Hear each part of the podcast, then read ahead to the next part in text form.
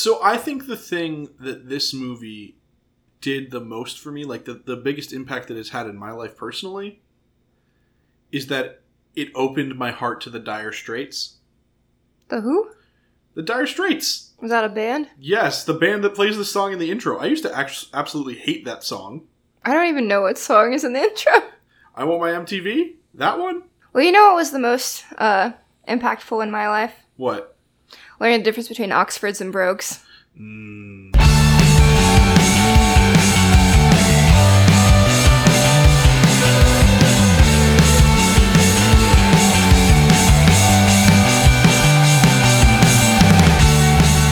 It's never how you knew it. Nobody looked at it that way. Well, I hope you make a better pick than last time, Lancelot.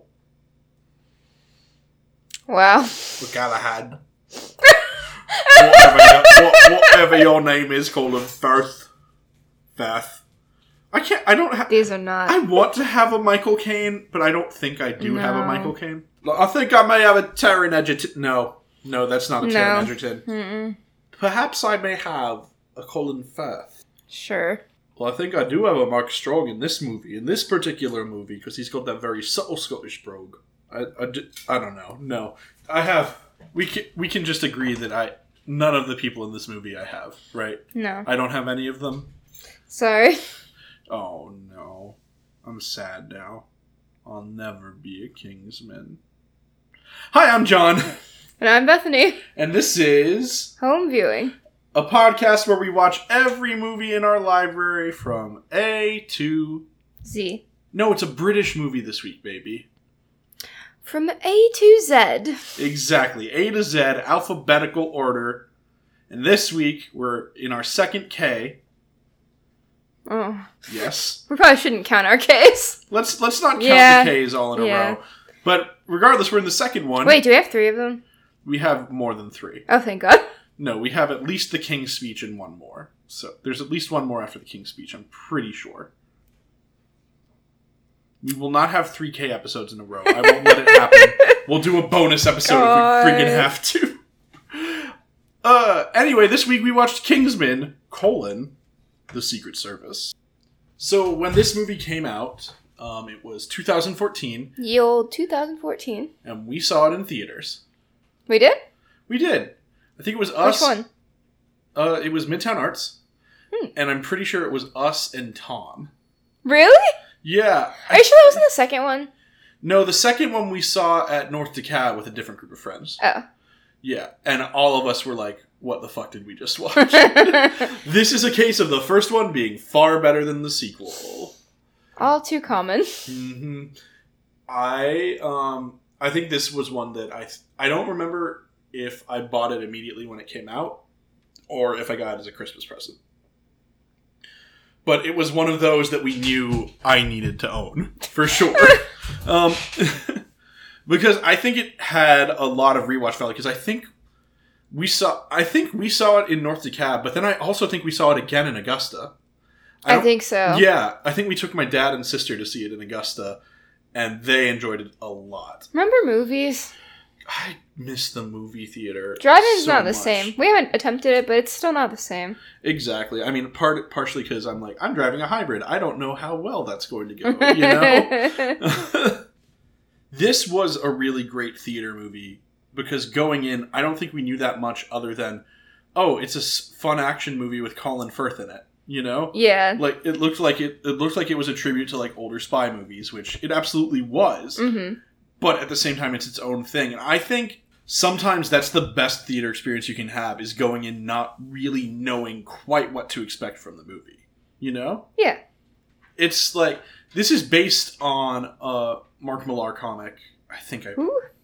i think that's his name Malarkey comic? hmm um he's he's a scot too actually Of course. um, he he writes a lot of comics that then get adapted into movies or s- standalone movies or TV shows or something. Gosh, like that. I feel like 80% of movies now are just comics. That everyone was like, I'm gonna turn to a movie. I mean, it makes sense. Comics are written in a very similar visual style to movies. Yeah, you already have all the movies. storyboarding yeah, you done. script and storyboard. That's how you write a comic, and that's it. But I so it, they're very easy to adapt, um, or sometimes they are.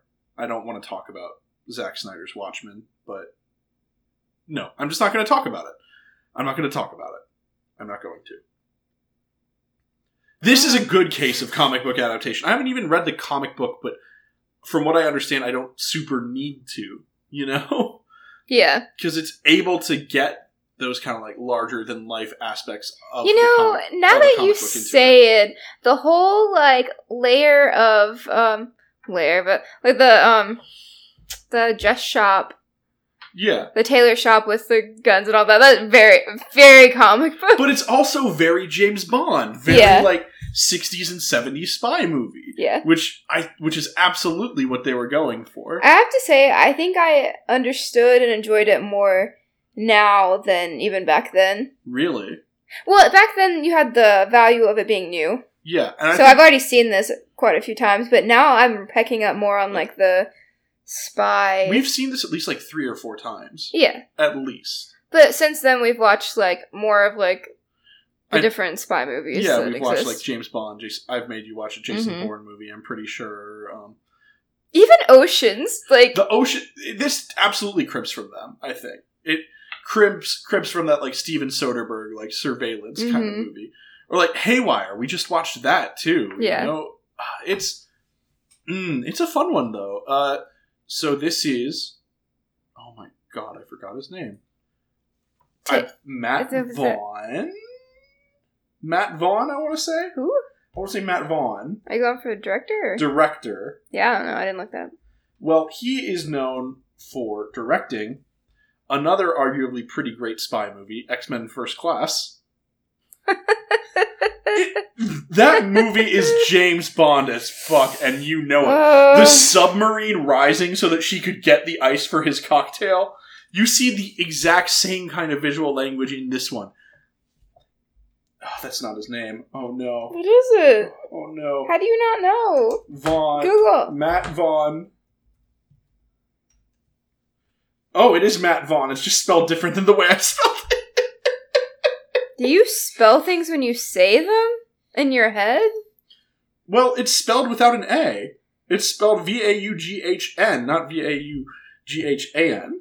So it's an easy mistake to make. Vahan? that's how people typically spell it. Uh-uh. Other movies he directed were Layer Cake, which we haven't watched, Stardust, which we've both seen, I'm sure. He directed Kick Ass. Stardust? Yeah, he did Stardust.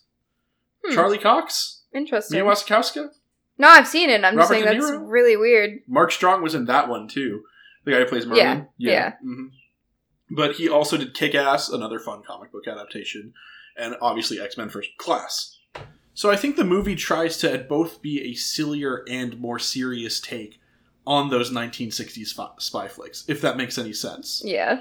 Because it has the, you know, the ridiculous like British electronic music chase that that's pretty fun. It does this it does this thing in the fight scenes that I think is the most visually challenging and yet interesting thing that I've seen in a movie like this.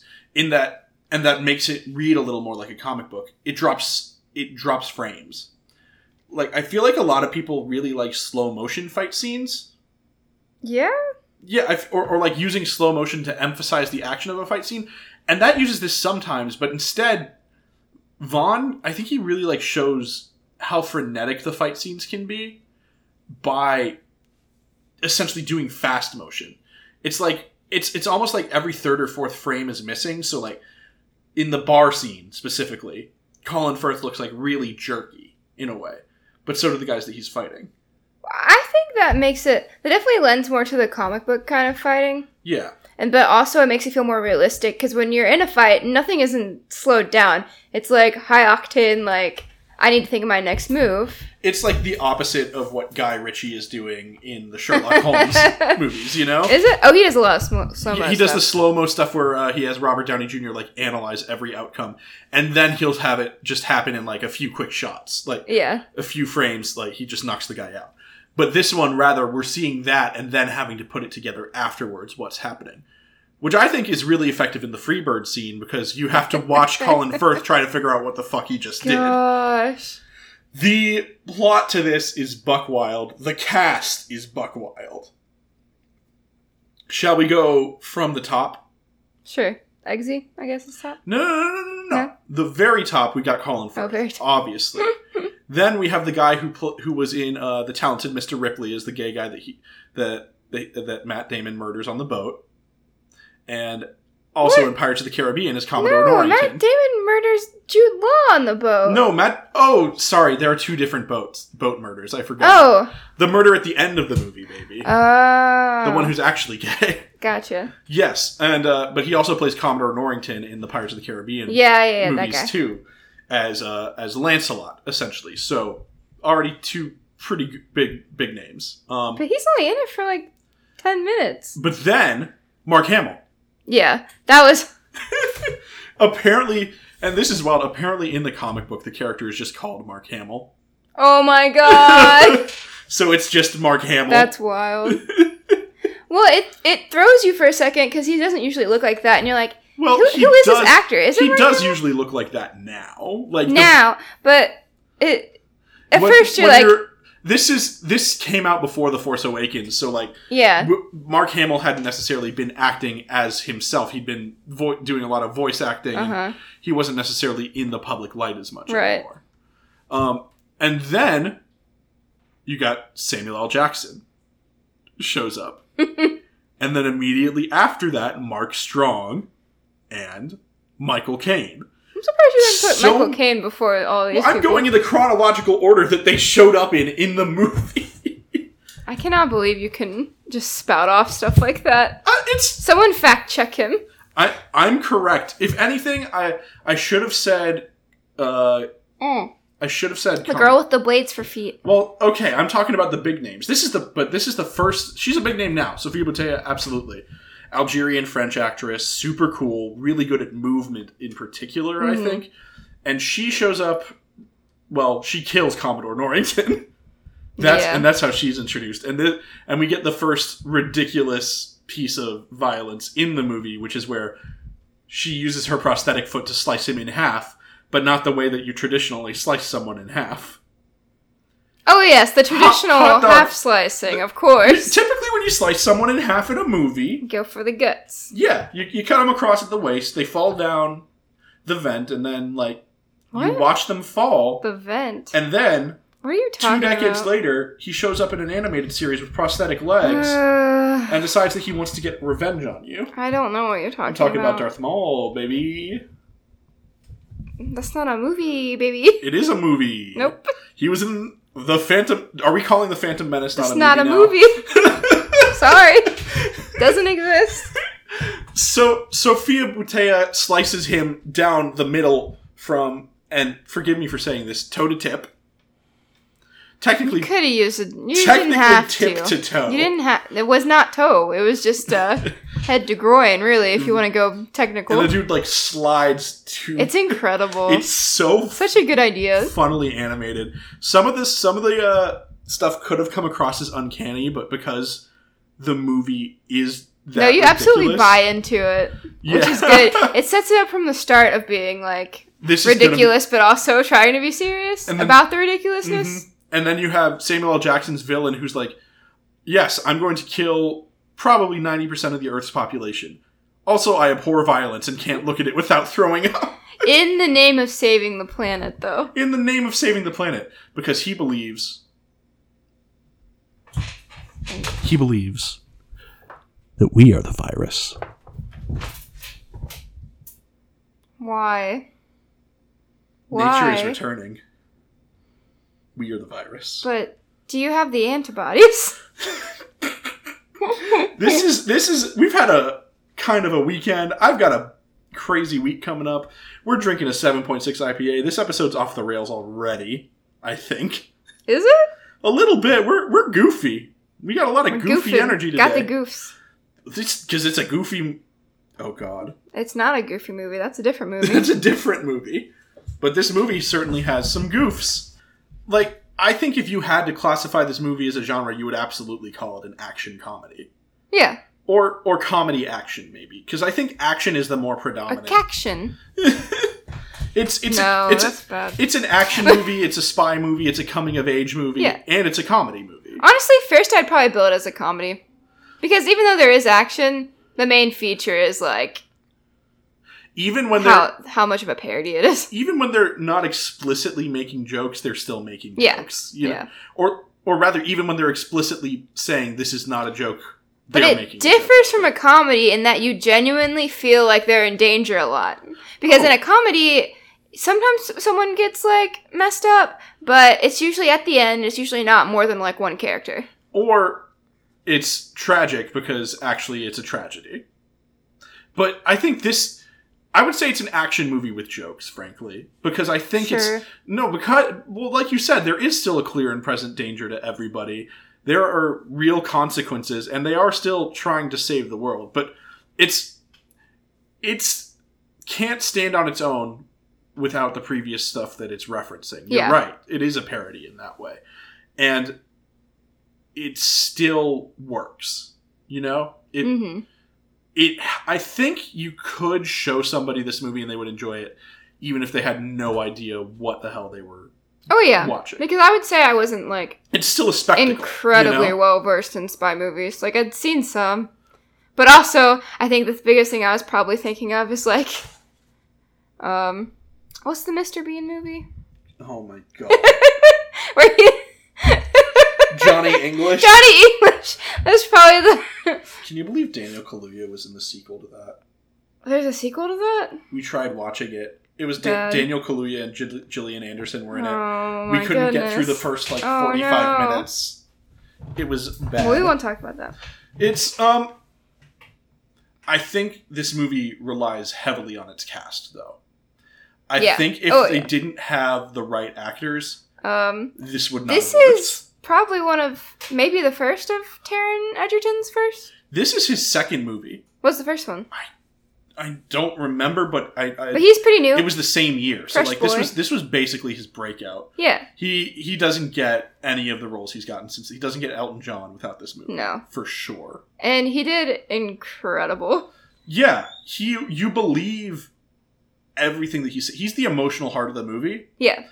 because he is the the he's the working class kid who's being introduced into this world of elites, like My Fair Lady. Oh my god, Which- that's so funny. They keep referencing. They're he like keeps- trading places. Nikita LaFemme, and he's like, "Oh, like My Fair Lady." But they literally say like my fair lady like twice in the movie. but it's interesting because it kind of demonstrates like he's not in the same mindset as everyone else is so like so it's even like there's a there's a device they use in the movie like to train them they have them train puppies. They have them pick a puppy and adopt it and train it and he names his puppy jb and there's a later conversation it show that i think shows the differences in exposure that he has hmm to the older generation, When the they ask snobbery generation. Because Michael Caine asks, "Is he James Bond, Jason Bourne, who are you know James Bond, the classic gentleman spy, or James Bourne, the technical expert?" It's like no, Jack Bauer, and it's and Jack Bauer is the anti-terrorist, like brutal interrogator kind of guy. And he's Mhm. like, and he, and he's American too. Jason Bourne's American, sure, but but the movie was by a British director. I think there's. I just think there's layers to it where like He does feel very no. Uh, does feel very American in some aspects, Well, mm, he's or a, like the average, the average like He's he's underdog. More, he's more exposed, I think, to the real world yeah, than to like the the the lower class world. I think Right. than these upper class sons of rich men and snobs. you right. know? Which how that's like when they're in school and they do the first prank on them. I don't know what they're called, test, yeah, and they fill the room with water. All the prep school kids go and try to make a um. the loose Snorkel. snorkels as they I'm call like, them. who even knows about a loose snorkel? So clearly they've been training for this already. And then, And then- second of all, Eggsy's the only person who tries to like get out of there at all. Yeah. And even though they like uh what's his face? You say Michael Smart? Michael Caine. Michael Mark no, Strong. Mark Mark Strong. Strong. There you go. Mark Strong says like, "Oh, you're not doing teamwork." I'm like, he's trying to save everyone, and Yeah. no one tried to help him, and I don't think that would have done any good. and his skill set from being well it's like the like the, the the snobby kid makes the joke oh i'm sure you've seen one way glass before but but at the same time if he hadn't then he wouldn't have been able to break it out Right. it's like so it's you see because even beyond the conflict of can Eggsy make it is this conflict you have between colin firth's character and michael caine's character mm-hmm. which is colin firth who thinks there is more to the world than just the stiff upper lip, than just the upper class. We need to modernize if we're going to face modern threats. We need to bring in people who have modern experiences, not just Oxbridge or Which is Something like why, spoiler alert, uh, he, Michael Caine ends up being a villain and succumbing to Samuel Jackson's plan. exactly Samuel L. Jackson's bonkers plan. It's pretty great though. that would that if you could get a SIM card to do that would work. His his entire concept is that he's giving out free SIM cards, so free internet, free phone service for everyone. It's genius. Everyone would take that bait. And he uses it to send out a signal that turns up aggression levels. and gets gets rid of inhibitors and basically turns it into caveman brain, which the test of which results in the Freebird sequence at the Ugh. Kentucky church. The church Sad to say, not not actually Kentucky. clearly not Kentucky from the. I think maybe I bought it when I first watched the movie. I was like, oh, maybe this could be Kentucky because I'm like, well, this looks like a little country church, Well, it's a very. but they if- don't do a lot of scenes on the outside, so you don't Yeah, think about it that It's much. It's a very interior movie. But then when you see across the street from the church the houses that aren't even like a yard separated, and by a yard I don't mean like the the land space. I mean three feet. and the only place you see that in America is big cities, and that clearly was not, a big rural city. Kentucky, you No. know. and I think this movie is very aware of how that class dif- difference is an advantage for Eggsy and a disadvantage. I mean, you have his entire silver silver spoons up their asses speech that he gives at the pub, which is great, and that he does in this really great London accent too. I think hearing Taron Egerton's accent change throughout the movie yes, I liked that. absolutely reflecting My Fair Lady. too. yes. Um, it's it's a great performance from him, and I think you believe him in both roles. hmm You believe that oh, this is how he grew up, and this is what he's been exposed to, and you believe that he's able to learn those skills pretty quickly. But that contributes to, I think, this movie's core flaw. What's which- that? Which uh, we can get into After the concession stand? after we go to the concession stand. Hey, Alex, you love Harry Potter, right? Yeah. Want to listen to a new Harry Potter podcast? No. Oh, But Sorted is not a Harry Potter podcast, but instead a podcast about everything else viewed through the lens of Harry Potter. cool. What does that mean?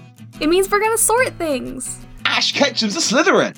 Shrek's a Gryffindor, Your dog is a Hufflepuff. and all Ravenclaws are robots. Come check out Sorted, not a Harry Potter podcast. On the Pocket Podcast Network. Let's talk about this movie's biggest flaw. Matt Vaughn has a hard on for Margaret Thatcher and Ronald Reagan.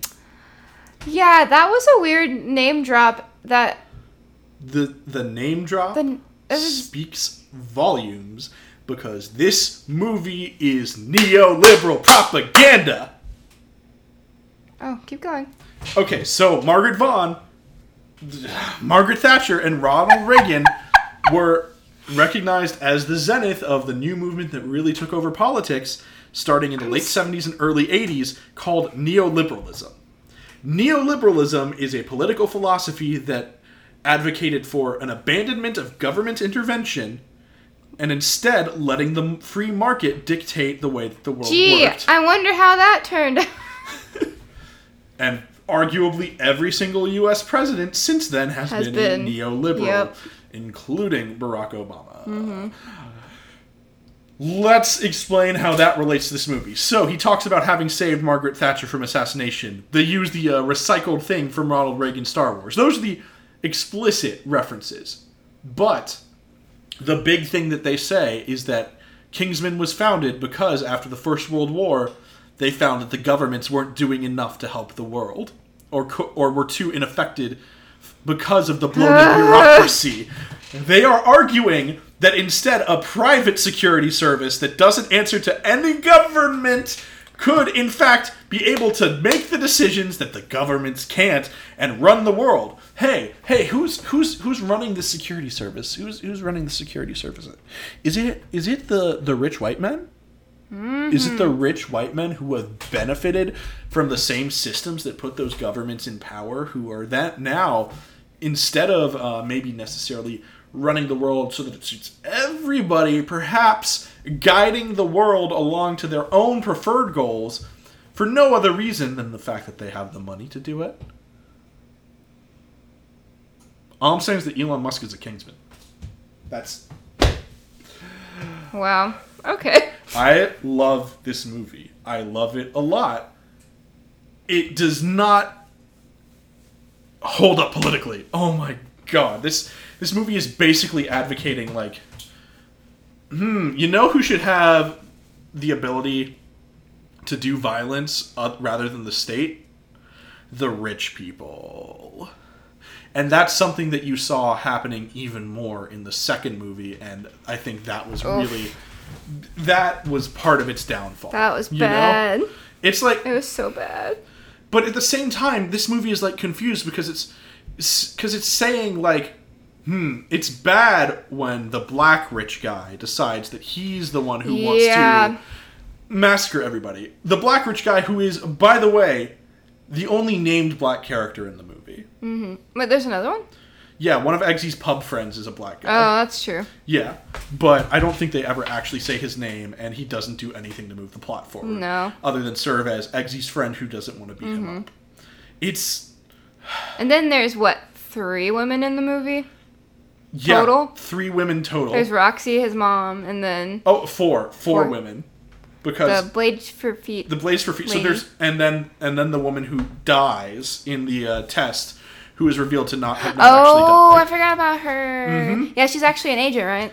Yeah, or they work for her- Yeah, they work Them or something. I don't mm-hmm, know. exactly, and so and the only one like viable woman candidate. Like this is Right, what? this is such this is a movie coming from the perspective of and i don't know if he maybe even thinks of himself so he's what we would in america call a fiscal conservative someone who believes in you know someone picking themselves up by their bootstraps and doing their own thing and getting all the way to there what the world at large would call a liberal essentially someone who believes that with hard work we can get things done and ascend beyond our station and do whatever we want to do when the reality just does not prove that he's Yeah, making an it's A lot argument of debt to do that. it's like it's like he's making an he's making an argument that like the people at the top should make way for people at the bottom because they can prove their merit too.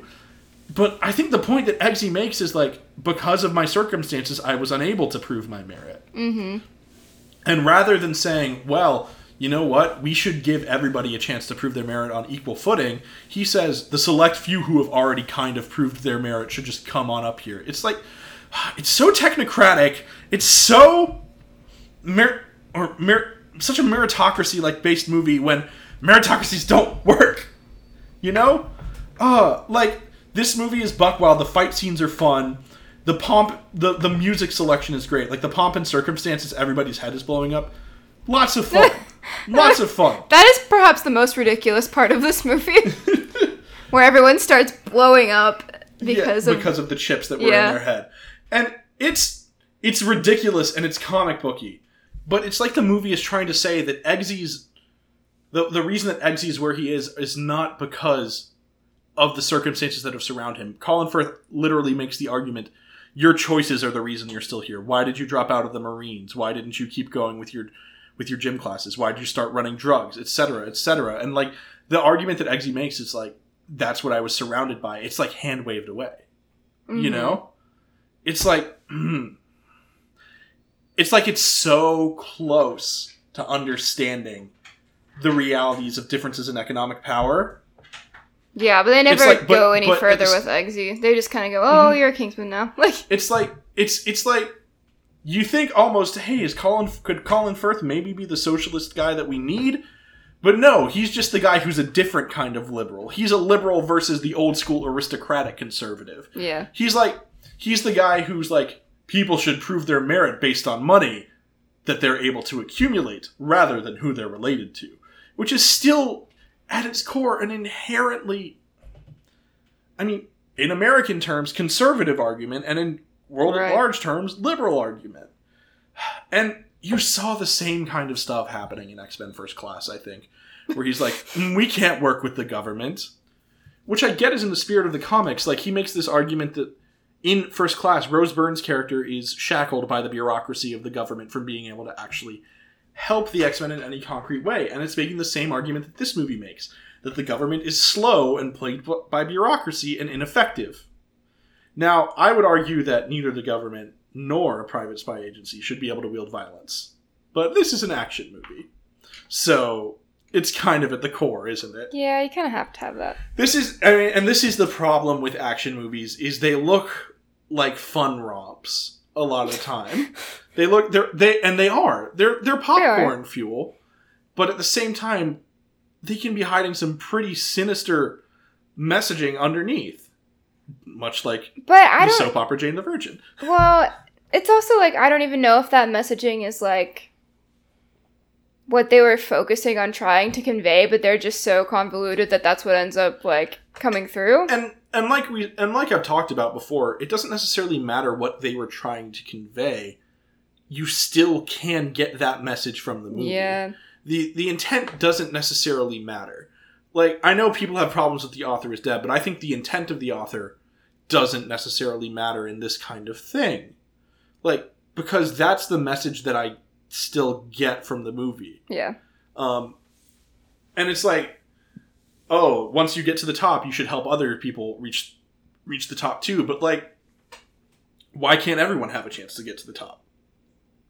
You know, I think this movie is making the argument that everyone should have a chance, but they should be forced to prove themselves. Only the exceptional can make it, and I think that kind of exceptionalism is potentially dangerous. Well, and only if you're a poor white guy, hmm because no other candidates were hey, you know what there are a lot of in Britain?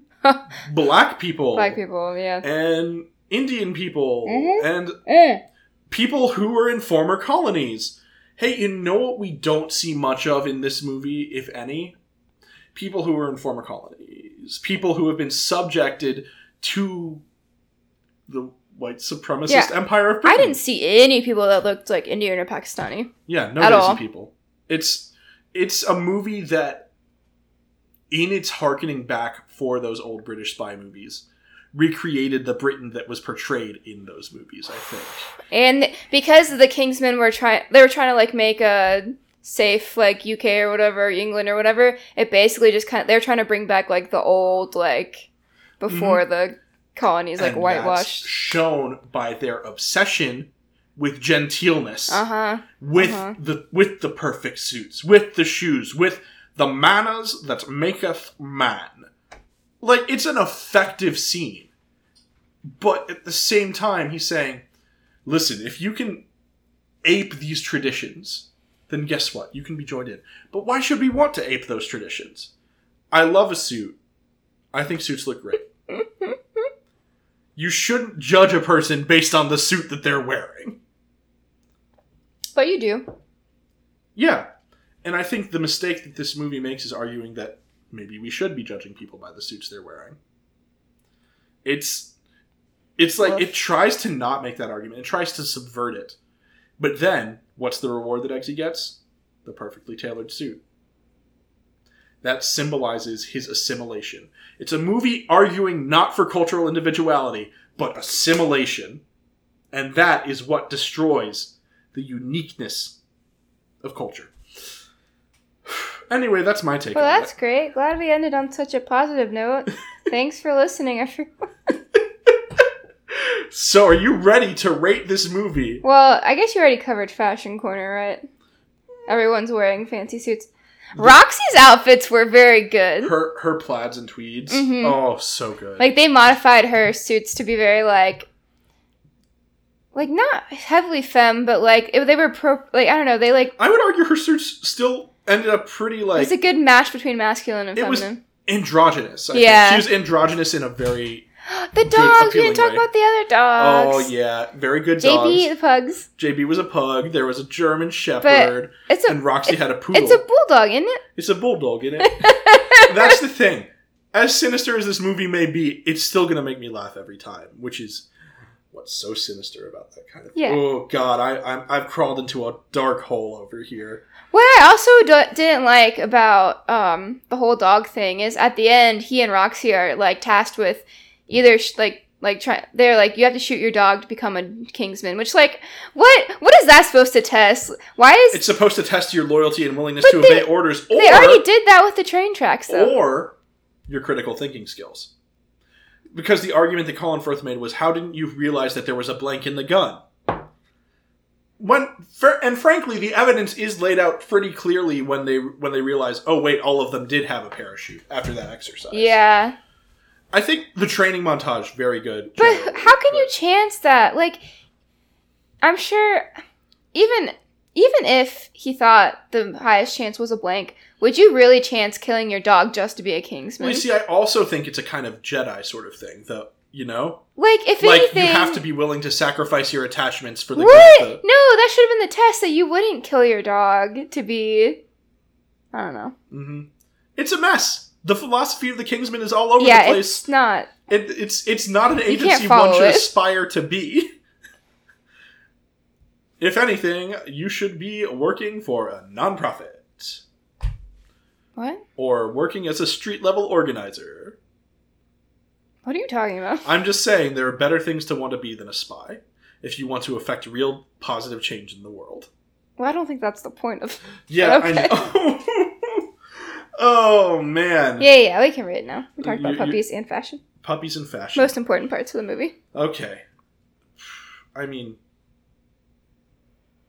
there are so many things we could rate this one out of. Like Mm, umbrellas. Sure. Okay. I give it 3 out of 5.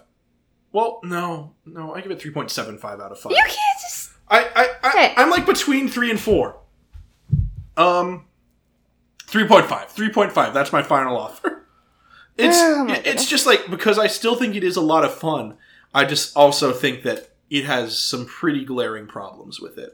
It's a very well made and well put together film, but the messaging is my biggest problem with it. You know, this is this is a three point five that I will absolutely watch like several more times before I get bored of it. You know, this is a movie that I could, I can and will rewatch, Yeah. and this is why you should be critical of the content you consume.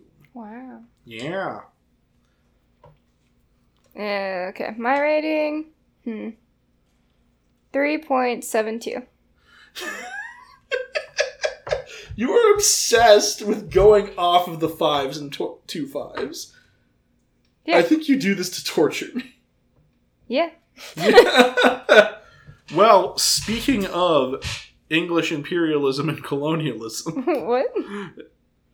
I don't think the next episode is going to be us. I think the next episode is actually going to be part of the show swap, where we will have people recording from England. It's kind of rude that you just. Well, I uh, was going to use that as a transition to the next movie that is in our library. Which, Might- you're gonna have more show- beef with JD now. Oh, listen, I have to be the scion of the American citizen as compared to his scion of the UK. Oh gosh. The point that I'm making is the next movie in our order is The King's Speech, which is about British imperialism and colonialism, and also stars Colin Firth. It's a Firth double feature. What bad luck. But I have. believe that the next episode you're hearing will be the show swap featuring JD and Alex of Sorted. Now, if you're missing us when that episode comes out, then you can definitely listen to us going on Sorted to sort one of our favorite TV shows, The West Wing. It's all it's all part of the Pocket Podcast Network show swap, which is happening throughout August. You just changed key, you changed register, not key, but you started doing like the alto part instead of the main melody. It's more exciting. Come on. There are a lot of shows on the Pocket Podcast Network. You should listen to all of them. Our music is by the Organ Machines. It's called Oil Waves. It's off their first EP, Parallels. They have released two albums since then, multiple singles. Definitely all worth checking out on Spotify. I really enjoyed their latest album. I was listening to it last week while I worked. It's a very good mood. So, do you have anything else you want to say? No. No? All right. Except to maybe go check out the other podcasts on our network, like Cult Classics, the new one. Yes, definitely worth listening Um, to. Steampunks. mm-hmm. Sorted, as we said before. I really like the She-Ra episode. Mm-hmm. Uh, Ghoul Tank. Yes. And there's one other. There's Uh. well, there's three others. The the actual play podcast. Yeah, No Dice. dice. and Green Mountain Mysteries. That's Mhm. a good one. and then there's there's one that you're missing. One that I think you. No, might I be think I got them all. I You think you got them all? hmm Well, you can also listen to Them's the Facts. That's my other podcast on the Sure. network that I do with my friends Gabe and Chris. Sure. All right. But until next time, we're home viewing. I'm John. And I'm Bethany. Don't, Don't buy buy any more DVDs. DVDs. It's never how you knew it. Nobody looked at it that way but you. Oh, we all saw him drowning, but you were the one with the blood on your hands. Pocket Podcast Network. Quality programming right to your pocket.